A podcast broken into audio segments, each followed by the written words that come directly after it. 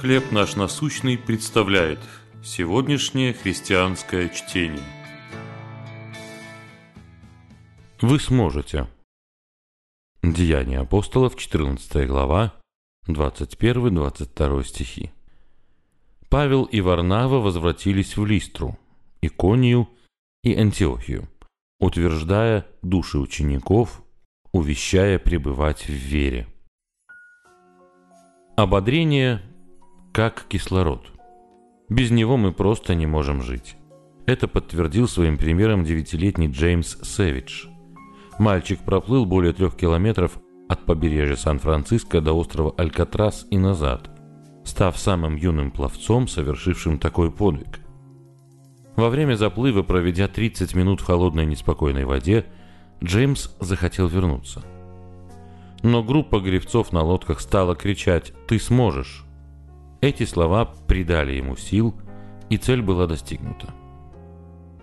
Когда холодные волны испытаний вызывали у христиан желание сдаться, Павел и Варнава ободряли их и призывали продолжать путь.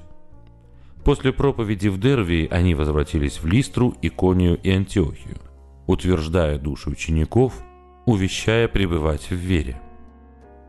Они помогали верующим оставаться твердыми в следовании за Христом – Трудности ослабили, но слова ободрения придали решимости жить для Господа.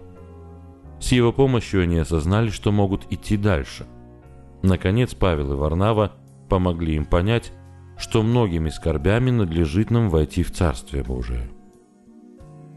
Жизнь для Иисуса может быть трудной и опасной. Иногда нам хочется сдаться.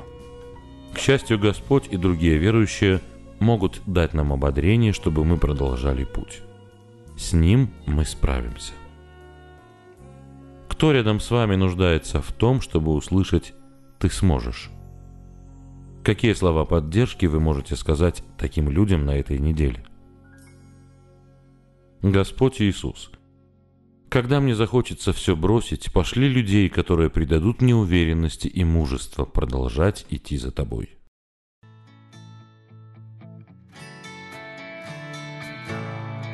Чтение на сегодня предоставлено служением «Хлеб наш насущный». Еще больше материалов вы найдете в наших группах Facebook, ВКонтакте, Инстаграм и Телеграм.